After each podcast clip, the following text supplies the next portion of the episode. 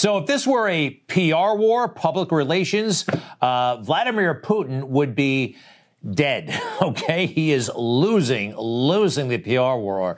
I mean, look at him. He looks like Dr. Evil in some sort of lair with all of his minions. This is the first time he's been seen in a while in semi public. And um, he's kind of defensive and he's offering up new reasons. And he doesn't seem like a man who is winning. That's my impression. Tell me, what do you think? It was a real threat. Already in the foreseeable future, with the international military cooperation, the pro Nazi regime in Kiev could have received weapons of mass destruction, whose target, of course, would have been Russia. I hadn't heard that before, had you, as a justification? If they got weapons of mass destruction, then they might have come to us. And we're three weeks in, right? I mean, he's defensive. He's justifying, trying to justify the war. This is a man who might know that he could lose this one. Next. All diplomatic avenues were exhausted. They just did not leave us any option to solve in peaceful manner the problems that were not caused by us. And because of that, we were simply forced to start a special military operation. You explain yourself when you're feeling vulnerable he's feeling vulnerable. People who are winning, who are confident, who know they did the right thing, don't have to explain it. Next.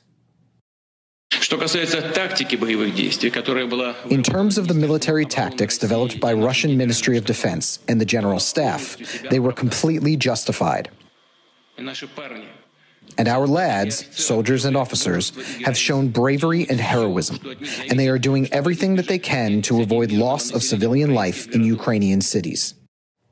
Yeah, your tactics stink. And so, I'm sorry, do some of your lads out there drunk on the battlefield. We've seen it. You guys are missing your targets. You're hitting women and children. This is, uh, well, these are war crimes, clearly. And what everyone knows now, you've been exposed, your military has been exposed. According to one military expert, take a look.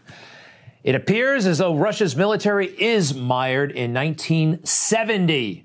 52 years ago. Also, maybe why Vladimir Putin is holding back, he wants to maintain the gap between external perceptions and the reality of their capabilities. Does that make sense? The reality is not so much. Russian generals would rather leave them, they're talking about airplanes now, parked menacingly on runways than have them flown incompetently into battle airplanes. The pilots over there have not been getting nearly enough training. Some get just 20 minutes of flight time a day. That is not enough to stay sharp.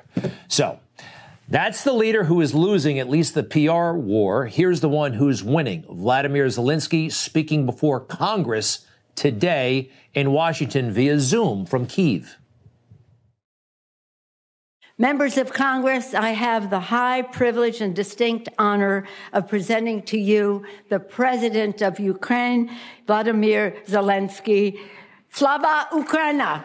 Slava Ukraina!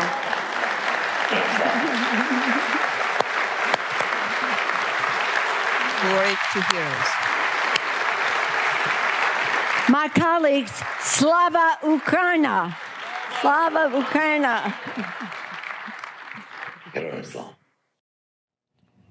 Big moment there. Sorry that Nancy had to lead the way. Slava Ukraina, apparently it means glory to Ukraine. And then we heard from the president. He wants that no fly zone. NATO aircraft, American aircraft patrolling the skies over Ukraine. This is a terror that Europe has not seen, has not seen for 80 years. And we are asking for a reply, for an answer uh, to this uh, terror from the whole world. Is this a lot to ask for to create a no fly zone, zone over Ukraine to save people? Is this too much to ask? Humanitarian no fly zone something that Ukraine, uh, that Russia would not be able to terrorize our free cities. Looks like that's not going to happen. He seems to know that, and he offered a um, an alternative right after that. If this is too much to ask, we offer an alternative: aircraft that can help Ukraine, help Europe. And you know that they exist and you have them, but they are on earth, not in Ukraine in the Ukrainian sky. And that's a problem. And the Biden administration's not committing, at least at this point. And we've done it before. We've provided armaments to all kinds of governments all over the place. These guys are essentially freedom fighters, and we're not doing it. Then he showed a pretty compelling video of the horror, what's happening in his country.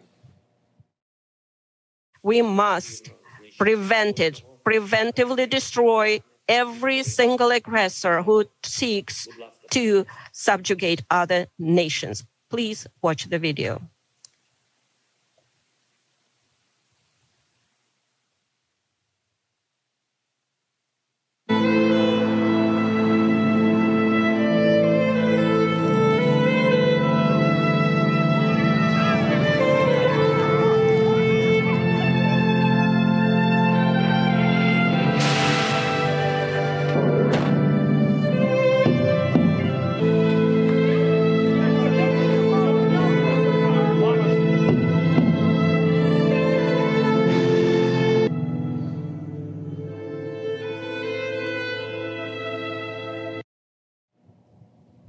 Very, very powerful.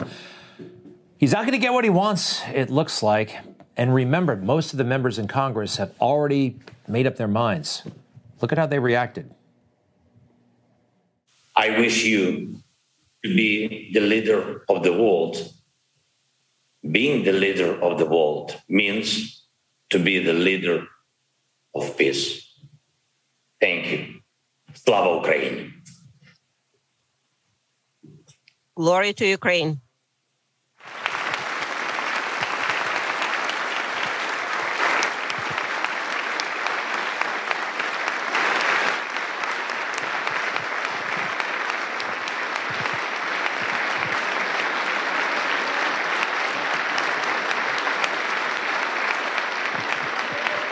Thank you for your support. Again, powerful, maybe even emotional, but it's like a bunch of people who went to go see a movie that moved them emotionally, and then they were on to their lives as soon as they left because he's not going to get the no fly zone and he's not going to get the, uh, the airplanes. By the way, personally, that might be the right call. Might be. It's complex. He won't be the first guy to go to Congress from another country and make the case passionately, from Ukraine even Poroshenko did this back in 2014, warned the world about what could happen if he did not get lethal weapons. Please understand me correctly. Blankets, night vision goggles are also important, but one cannot win the war with the blankets. Even more, we cannot keep the peace with the blanket. Why do they clap at all this stuff if they're not going to follow through? If they're not going to give the guy what he wants, they didn't give him uh, the, the equipment. They only gave him non-lethal assistance, and it looks like Poroshenko is going to go back somewhat empty-handed, not entirely. Uh, uh, but the people, the American people, seem to be on the side of Congress here. How should the U.S. respond to war in Ukraine?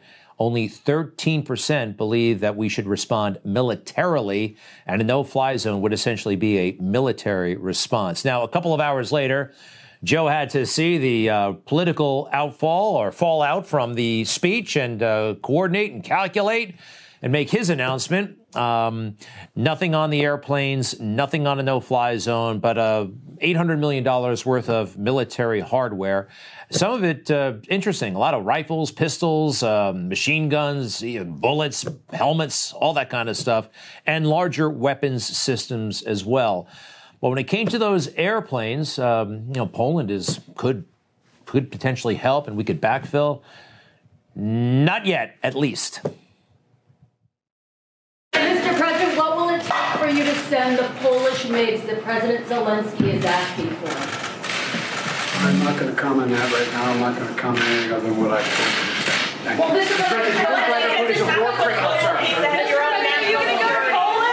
President, quickly, you did just say that Putin is going after maternity wards, hospitals. Are you ready to call him a war criminal? Okay, folks, they need to treat.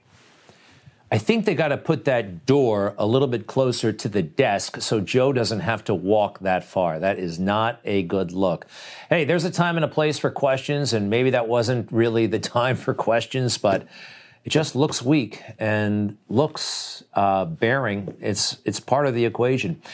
Later, he was at a reception, got a pretty straightforward question. Hey, is Vladimir Putin a war criminal at this point? What do you think, Mr. President?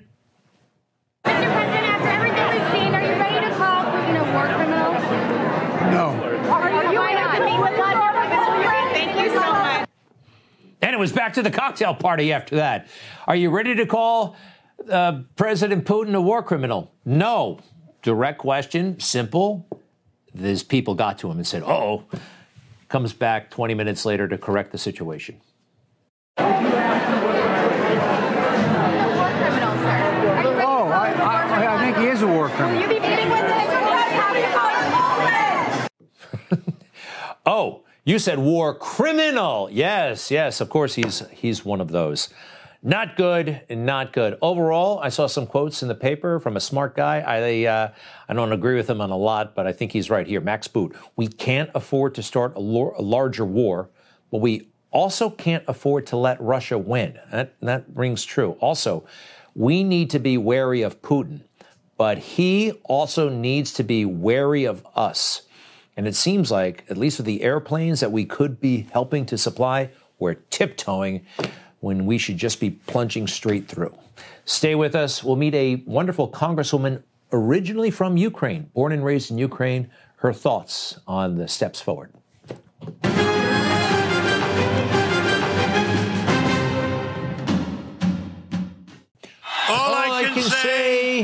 Say, is that the fake news just doesn't get it, do they? They don't. You know, the fake news they were done talking about and thinking about and analyzing Afghanistan about maybe three, four days after we withdrew. It was bad there for a while for Joe, but then it just disappeared. Uh, you know who hasn't forgotten? You know who was taking notes? You know who studied that, studied us, studied our ineptitude? China, Russia, the world. We're not what we used to be. We lost, we lost big time, and it was awful. And you know what? It is Joe Biden's responsibility. And I do believe, personally, had that not happened, and it would not have happened if President Trump were still in office, we would not be going through what we're going through now in Ukraine. And most Americans agree Putin would not have invaded if Trump were still president. 62%. You know, even some liberal publications are acknowledging that if you read closely, I mean, the experts, you know, yeah, uh, anticipate what we saw in Afghanistan, that's code for the screw up in Afghanistan was so horrendous that our adversaries took note and it changed the geopolitical equation of just about everything. So back to Zelensky today. He was, um, look, the guy's great. He makes a very good presentation. He wears the T-shirt. He speaks strongly. He didn't run away. Um, he's very impressive. What we've seen so far, I don't like it how the media fall in love overnight, just like this. They've done it before, and they're doing it again. We find here with Zelensky, just like those those union workers in Gdansk in 1980, uh, just uh, you know, just like Mandela, and and let's go back to Lexington and Concord, just uh, just like uh, people there. Um, we have Zelensky, uh, who uh, seems to be bending history before our very eyes. Calm down. We don't know yet. And by the way, bending history, he couldn't even bend the arms of the people in there. No, not really his fault. He didn't get what he wanted from these people, yet they're deifying him. The media, they love to do that. They did it with Cuomo. Remember that? In the heart of the uh, pandemic, they needed a hero and they made him one, even though he signed that crummy $5 million book deal in the middle of it all. Didn't tell anybody. Very, very strange situation. Zelensky, just before the invasion, had a 31% approval rating uh, with Ukrainians. Now, so far, it is impressive, but most of the media, they're reacting to the style, the social media videos. What's really happening? It's hard to say. The same media, of course, uh, is somehow impressed with Joe Biden's performance. You have an awakened Europe. This has happened because Biden took it cautiously at the beginning because he didn't want to spook our European allies. He took his time. He brought them along when there's all this screaming and yelling and chattering from the Trump right. He kept his head down. He kept consulting with allies.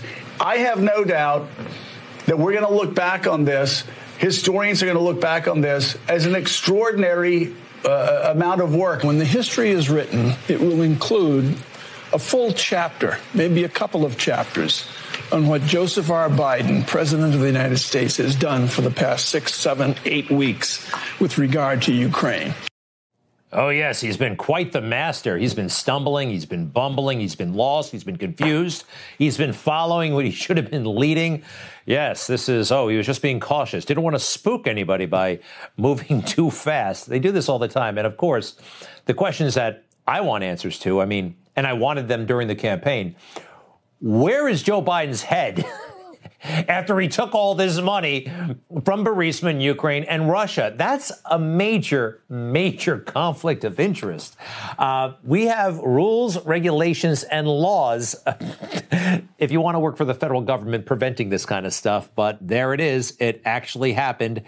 And they always wanted to tell us that this wasn't a problem. It was Trump. Trump could not be trusted around the Russians. Oh boy, remember what he said right in front of Vladimir Putin? People came to me, Dan Coats came to me, and some others. They said they think it's Russia. Uh, I have uh, President Putin. Uh, he just said it's not Russia. I will say this I don't see any reason why it would be. Now, can you believe what he just said? And Putin was standing right there. And he said that? The mainstream media lost its mind. I mean, totally, totally. They, they, they wanted to impeach him for this almost. The President of the United States sided with the man responsible for the attack on the United States, not with the people of the United States. Donald Trump's done a lot of bad stuff. This is about the biggest one. He said that he trusted Vladimir Putin's word, and by extension, the word of Russia's spy community, uh, which attacked the United States of America. How many times have we all heard him say there was no collusion? There was no collusion. Witch and hunt, no collusion. Witch hunt, no collusion. The damage from Helsinki may indeed be done. Oh my God! What? Oh, um, Trump actually was right. He was the. That's all phony. That's all phony. He was right once again. Mueller ultimately concluded how much money was spent by the Russians, independent of the Trump campaign. There was no collusion $100,000. They spent $100,000 trying to influence the election. Um, there's probably a bike store near where you live that has spent roughly that amount of money on Facebook ads. That is not a lot of money, all right? but uh, they were just obsessed. There must be something wrong with Trump and Putin, something wrong with the relationship, right? Everything they that he said had to be had to be suspect, right? Will I get along with him? I have no idea. It's He's a killer, I though. won't. Putin's a killer. A lot of killers. We got a lot of killers. Why you think our country's so innocent? You think our country's so innocent? I don't know of any government leaders that are killers in America. Well, take a look at what we've done too. We've made a lot of mistakes. It sounds reasonable to me. Uh-uh, not for the swamp. I'm actually incredulous that uh, the president would make a statement like that. It, uh, one can argue that's the most anti-American statement ever made by the President of the United States. Even O'Reilly called Putin a killer. Yeah. Trump always finds an excuse for Putin, and that, you know, should, should, should worry all of us. Trump defended Putin's use of political violence by saying America has its share of killers. I don't know what the president's trying to do with statements like he allegedly has on O'Reilly. Putin is a mess. He's committed all sorts of murderous thuggery, uh, and I am opposed to the way Putin conducts himself in world affairs, and I hope that the president also wants to show moral leadership about this issue. You see the outrage. You see uh, what they, how they portray what he said and what he really said, and there's a major gap between the two. Most Americans would understand what President Trump said was reasonable, but they have this tendency to just lose it about this guy. President Trump, he fired a few shots himself. He took on the intelligence community, and that really set off the swamp. He was sarcastic with them. The intelligence briefing on so called Russian hacking, that made them so mad. But it's actually okay because the intelligence community has screwed up a lot. 9 11, weapons of mass destruction, Afghanistan, and beyond. But if you say that out loud like he did, watch out. Trump also mocks the U.S. intelligence community, tweeting this You're already sensing a negative reaction, pretty negative reaction. These are public servants. Yeah. I don't know why he's attacking these people. The uh, intel community. It does so much damage to intel collection. This is exactly what he does. He attacks other authorities, other sources of information. He attacks the media. He attacks the intelligence services. Look at all the quotation marks there. You know, intelligence in quotation marks, Russian hacking in quotation marks, clearly continuing to try to sow doubt. These are just government bureaucracies. It's okay to not like them, to be skeptical of them because of their previous work. And they did take revenge. Chuck Schumer, in a rare moment of candor and honesty, listen to what he said was in store for President Trump after he took on the intelligence community. He's taking these shots, this antagonism, Yep. this taunting to the intelligence tell community. you, you take on the intelligence community, they have six ways from Sunday at getting back at you. So even for a practical, supposedly hard-nosed businessman, he's being really dumb to do this. You hear that? They're going to get back at you. The intelligence community will get back at the President of the United States. That is an admission of the deep state, of the swamp, serving the swamp, serving themselves, and not the duly elected President of the United States. They're out for themselves. They, not all, but a huge chunk, anti, anti American, and not to be trusted. Getting back to Ukraine, 62% again, I can't emphasize this enough, believe that this would not be happening if President Trump were still in office. And Putin, where did he get the idea that he might get away with this? Hmm? Here's one example the mainstream media telling him he was a genius for all these years.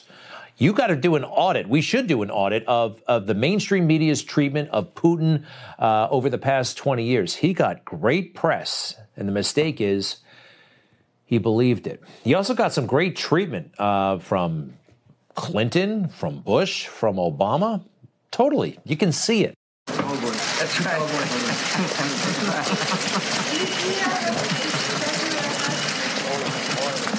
Everybody, everybody having a great time with this killer. It's okay that these guys smile and hang out, right? Look at Joe. Look at how tickled he is.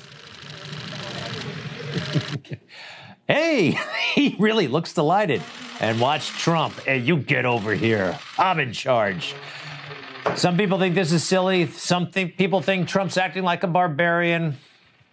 This works. This works. The energy in the room is very, very important. And then when Biden showed up with his uh, team, this stuff doesn't work.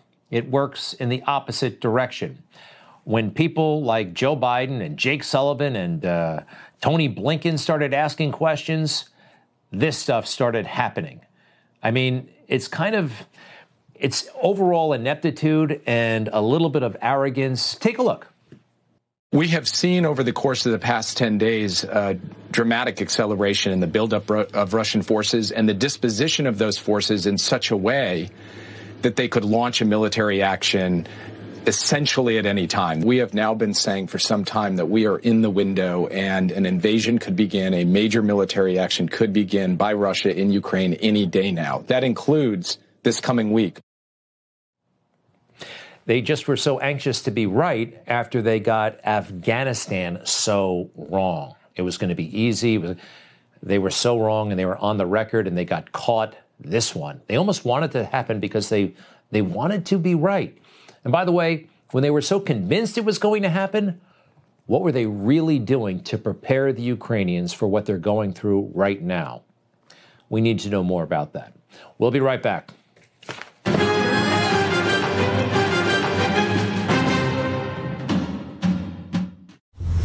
Information. Truth. is freedom. Is Newsmax. It's real news for real people.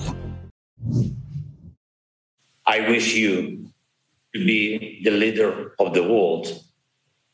Being the leader of the world means to be the leader of peace. Thank you. Slava Ukraine. Glory to Ukraine.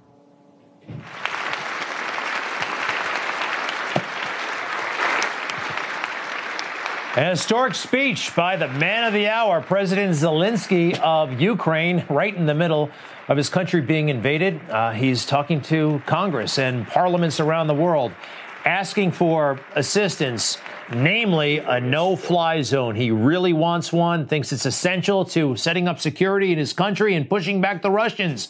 We'd like to bring in Congresswoman Victoria Spartz, Republican of Indiana. She was in the room uh, in Washington, D.C., while that speech was played. Also, a native of Ukraine. Uh, uh, Congresswoman, welcome to Newsmax. How are you? Thank you. Good. Thank you very much.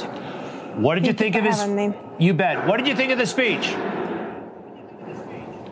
Well, I think President Zelensky had a very heartfelt speech. I think he stepped up to the plate, inspired a lot of people, and united the West. And I think, you know, his example of courage, I think it's a good example for a lot of people. And they're in a very difficult situation. And I think the images that my colleagues have seen, it's heartbreaking that what's happening in the country. I see these images every day. People send it to me in desperately asking for help. But I think for the members of Congress and for the American people to see that, because American people are strong and very good-hearted people, and what's seen that, I think it was important to send that message directly to the people's house too.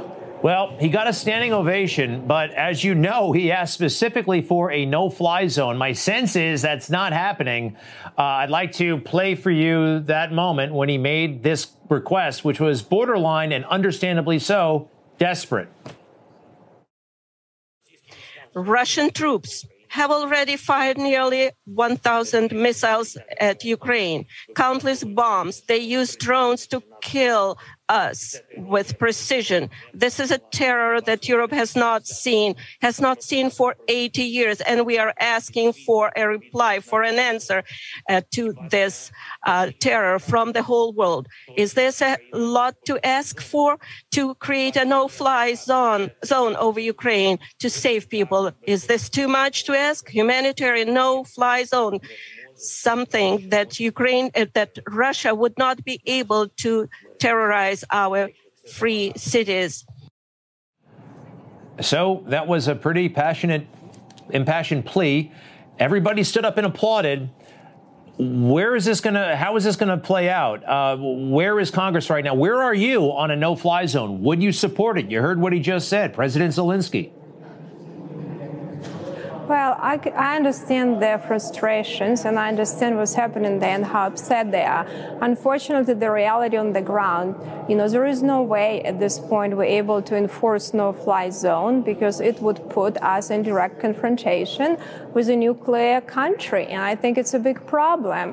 What we could do, we could provide proper defense equipment that Ukrainians can maintain and support humanitarian corridors where people get under siege and, you know, slaughtered, where Ukrainians be able to protect their own people. And I think that's another ask he had. I think it's been a reasonable ask. And I think it takes too long for us to act. If you see Elon Musk was able to deliver internet in 24 hours, I know some companies with private ammunitions, they were, deli- were able to deliver it in two days. And it takes us weeks and discussions and tweeting and this and this and this. This is ridiculous how slow our government is acting and people are dying. And more people will die if they don't act faster. What about this? Uh, those MiGs. Poland has MiGs. At one point, it looked like they were going to be turned over to Ukrainian forces. Joe Biden was asked that. Uh, pointedly, he said no comment. Uh, here, some of them are not being used at the moment. Joe Biden asked about this during the signing ceremony for more military aid to Ukraine. Let's listen to that, please. Mr. President, what will it take for you to send the Polish MiGs that President Zelensky is asking for? I'm not going to comment on that right now. I'm not going to comment anything other than what I told Well, Mr. President, Putin is a war criminal, sir. Mr.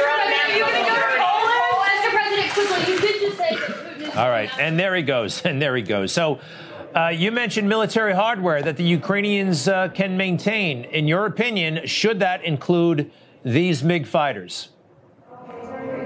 Well, it's interesting for me how this issue was politicized by Biden administrations. Even, you know, it's interesting. I think in about a week ago or so, a little bit more, I, I think Department of Defense of Russia said, like, well, if you let MiGs fly from, you know, NATO airfields, it's escalation. He never mentioned that actually giving this old plane to Ukraine somehow it's an escalation. And the department was one way, then another way. Then they threw Poland under the bus, and Poland cleverly said, "You know what, guys? Don't wash your hands off. We're in it together."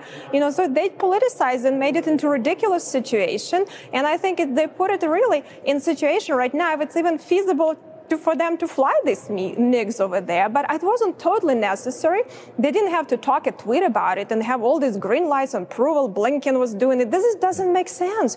You don't fight. This is not a theater. This is a real dangerous situation. It almost seems like they're acting like, you know, typical politicians with theater and drama and grandstanding.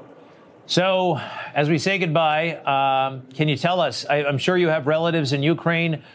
How are they? What are you hearing? Well, I think, you know, the situation is dire in Ukraine. I have some relatives that, you know, uh, that been in the city that been bombed for three weeks now with no water, electricity. So I haven't even heard from them recently. So it's a very difficult situation. There are really probably over a million people right now with no water, electricity, getting bombed all day. And older people, young people, people get killed when they try to get out of the city. So I think it's a very dire, dangerous situation. And if we don't help Ukrainians to defend themselves, with the whole West, it's not just us. I think NATO and uh, European community need to step up because that's a big problem for them too. And I'm glad to see after everything what President Trump was pushing them not that long ago, now they're understanding the energy policies are bad, that NATO needs to spend some money to defend themselves. I'm glad to see that, but they also need to be faster because in any crisis, your strategy, speed, and scale will determine the success and how many lives you can save. Congresswoman Victoria Spartz, we appreciate it so much. A Republican from Indiana. All the best to be continued, okay? Thank you. You bet. Take care. When we come back, where has the UN been? The United Nations, all that money, all that time, all that talking. Aren't they made to uh, stop something like this war? You would think, but they've been a disaster. And Zelensky called them out today. It was pretty good. We'll be right back.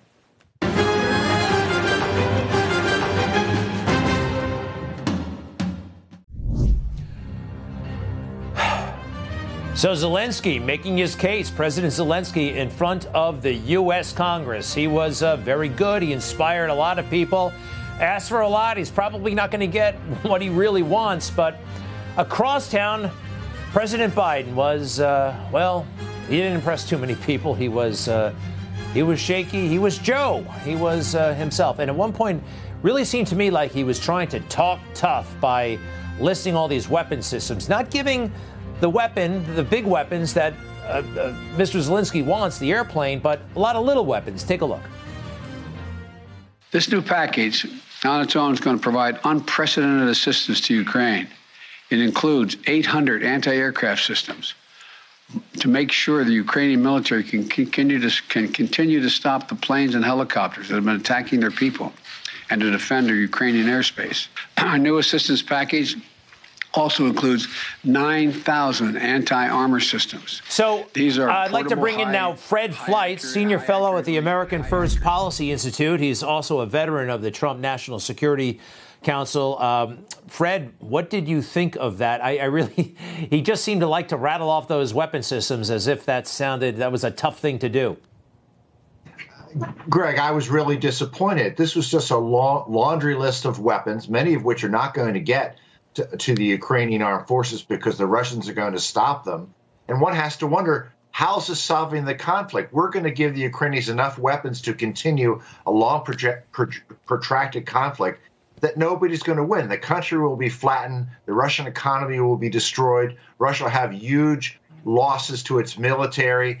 Not one word about ceasefire or negotiations or ratcheting down the conflict. That's what we need the president to do right now. Something really hard to call on both sides to negotiate to save lives. Eh, Look, it's it's offensive to talk about the Ukrainians making any compromise to get out of this. That's what we need Biden to do.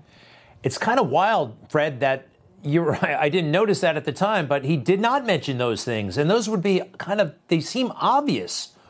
Why not? What's the calculation? Is, is Biden, is that his idea? Why such a fundamental mistake? Well, instead, Biden said, we're going to make sure that Putin does not win any part of Ukraine.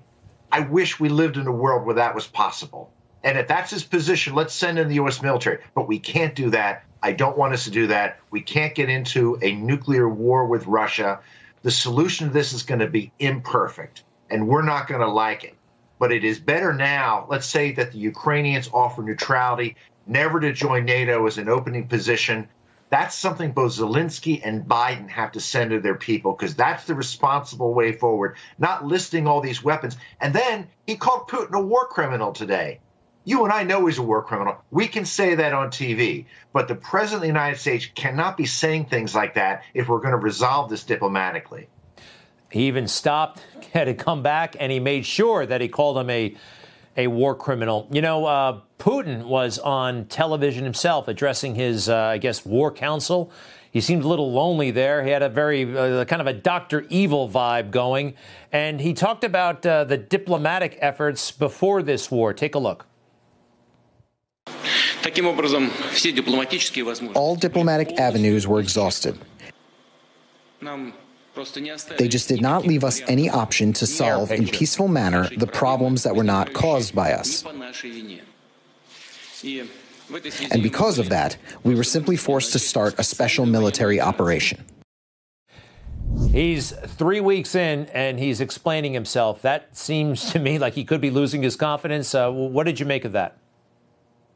Well, I mean, he miscalculated here, and and there were diplomatic options. We could have played this better. We should have probably ruled out NATO membership for Ukraine a long time ago. But that's not why Putin invaded. He was worried about a democracy on his border. He was worried about the influence of Ukraine affecting Russia. But I think these tough sanctions are affecting Putin. They're affecting the people who keep Putin in power. And I also think there are other nations who are calling Putin maybe India, maybe China, saying, you know, this is not going well. You have to end this. Real quick, China actually said publicly that the territorial integrity of all countries, including Ukraine, must be respected. They said that in an op ed in the Washington Post. What do you make of that? They, they went out of their way, obviously, to say this. What is the significance? And if you could give me that in 10 seconds, please. China hates this conflict, and they say in this op ed if we knew this was going to happen, we would have tried to stop it. I'm not completely confident that's where China is, but I have a feeling they want this conflict to end. Fred Fleitz from the American, Pol- American First Policy Institute. Sir, thank you so much. To be continued.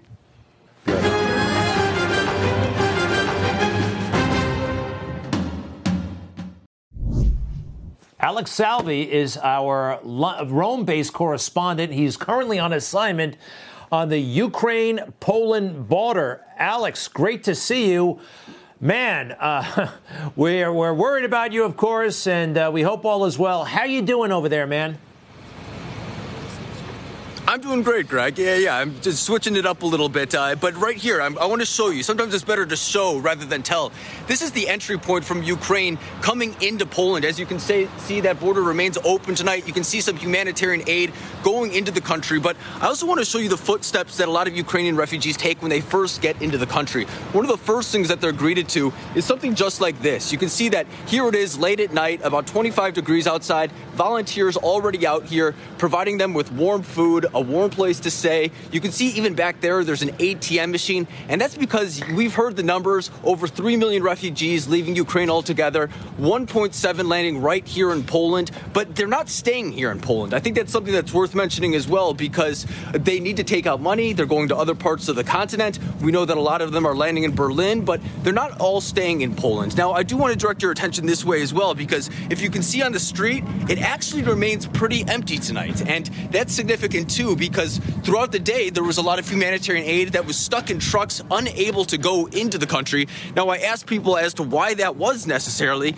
and one of the truck drivers told me that he didn't necessarily have an answer for that. Now, it is worth uh, pointing out that it was just a couple of days ago where there was a westernmost strike in Poland, about 30 miles from where I am right now. And a lot of people are saying that the intent of that strike was to make sure that humanitarian aid and military aid wasn't coming into Poland.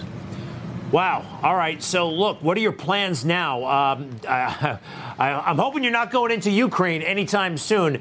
And by the way, Alex, you're operating your own camera. What you just did, you're holding the camera. I, you're there by yourself right now, correct?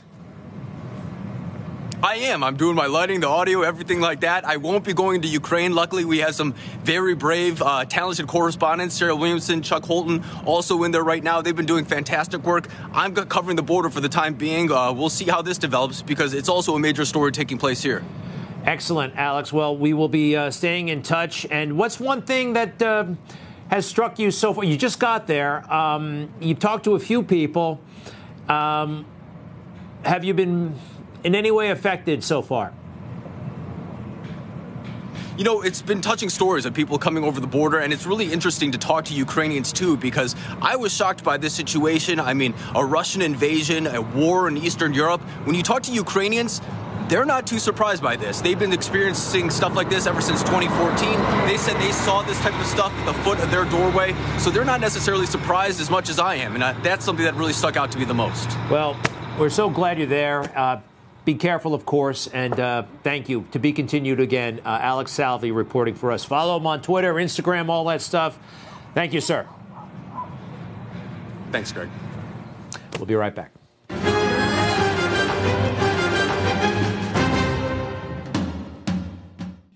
Real heroes. Real conflict. Real threats. Real heart. Now, there's a place America gets its news. Newsmax. We're real news for real people. Millions are turning off the old channels and switching to Newsmax, the fastest growing cable news channel in America. No agenda, no spin, just the facts. Millions watch us, so can you. Newsmax. We are real news for real people. Thanks a lot. See you tomorrow. Stinchfield is next.